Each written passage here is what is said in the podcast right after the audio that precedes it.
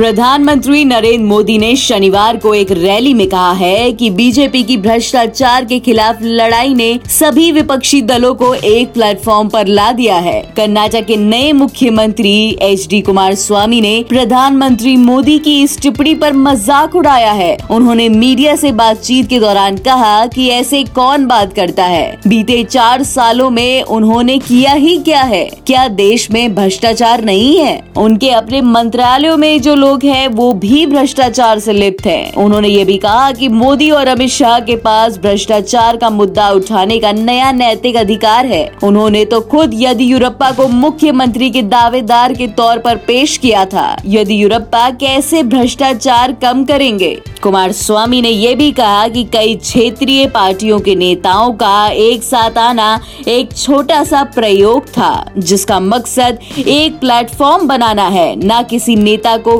व्यक्तिगत फ़ायदा पहुंचाना है। ये राष्ट्र हित में है। इसी से इस प्लेटफॉर्म की कामयाबी भी तय होगी। ऐसी तमाम खबरों के लिए सुनते रहिए देश की डोज हर रोज। Only on Dose app